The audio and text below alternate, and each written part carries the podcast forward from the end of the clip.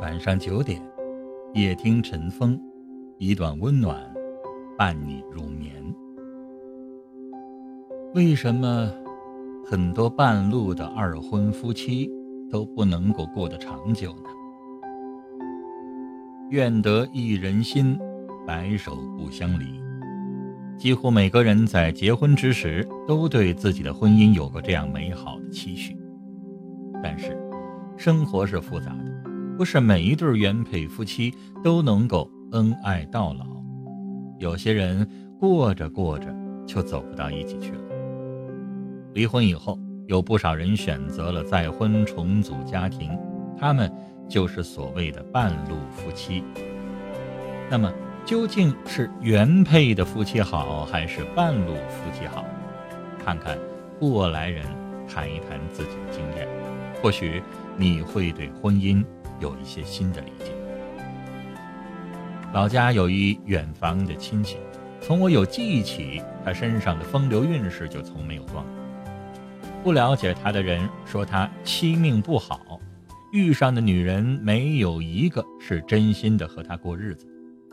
但是稍微了解内情的人都知道，那些妻子其实都是他自己选的。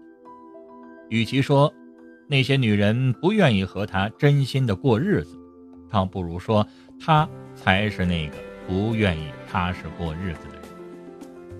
我见过他的第三任和第四任妻子，都是很美丽的女人，而且都有自己正式的工作。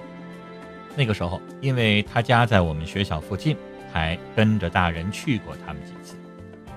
我记忆里边，他们都是很恩爱的，而男方能说会道。还很是浪漫。虽然我们已经是很远的亲戚了，可是那两位妻子对我们都很礼貌。多年以后，我从一些亲近的人那里听到了关于他的故事。年轻的时候，他就很有女人缘儿，即便是结了婚以后，也有很多女人愿意和他接近。除了第一任妻子是父母做主娶的。剩下的几位都是他婚后出轨由情人上位的，用现在的话来说，每一任都是无缝衔接。第一任妻子还在世的时候，他就跟医院的一位女护士不清不楚，原配大字不识，而且身材长相都不好，对这些事儿也就默默忍受了。没过几年，原配因病去世，很快。他就娶了那位女护士。结婚不到三年，他又爱上了医院里边新来的医生，说什么都要离婚。再婚不到两年，又出轨了同校的老师，又要不管不顾的离婚。而再婚不到一年，又开始不安分。不过这任妻子实在太厉害，他折腾了许久，对方都不肯离。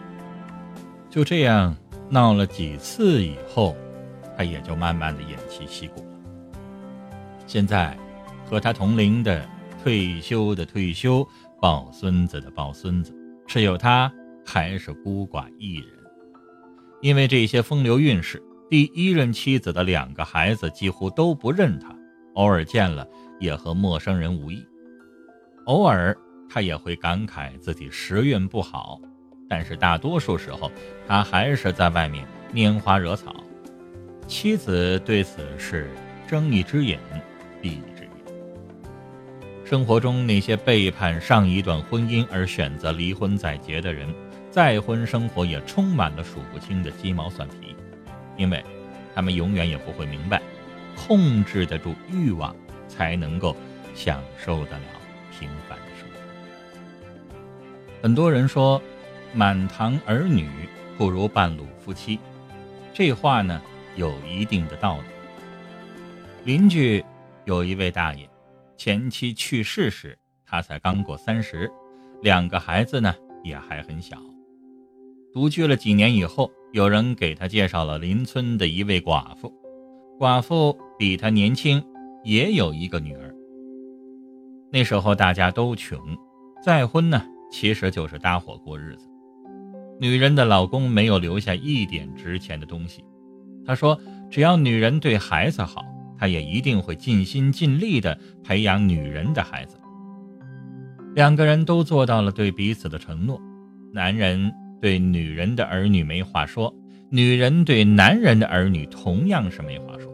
从读书到成家，都是女人一手操办。后来继子女的孩子出生，也是女人给照顾的月子。而女人的女儿也有机会读书，后来呢，还上了大学，嫁到了外地。半路夫妻想要幸福，说难，其实也挺难。首先，在对待双方的子女问题上，就很难做到一碗水端平；其次是经济方面，也很难做到像头婚时一样坦诚无私。最后，也是最关键的一点，就是前一段婚姻里感受过的伤害和爱，很容易拿出来和现任做对比。但是，半路夫妻想要过得幸福，说容易也容易。想清楚这几件事儿，尽量的做到一碗水端平，放平自己的心态，其实也能够过得好。两个人能走到一起，需要很多的缘分，更需要很多的智慧。不管是原配夫妻还是半路夫妻，其实都不容易。都需要好好的经营。婚姻是琐碎的，不管是原配夫妻还是后在一起的伴侣，都会经历很多的考验和磨难。如果你因为新鲜感选择离了婚，那么你的一生都会不断的重复追求新鲜感的那个过程。如果你因为吵架闹矛盾就马上冲动的选择离婚，那么你的一生都难以做出什么大的成就。大多数人的婚姻都不是一帆风顺的，再恩爱的伴侣也会有很多个时刻想要掐死对方，这都是生活必然的鸡毛蒜皮。但是忍过生活当中鸡毛蒜皮的琐碎，忍过两个人彼此之间的冲动易怒，忍过这些。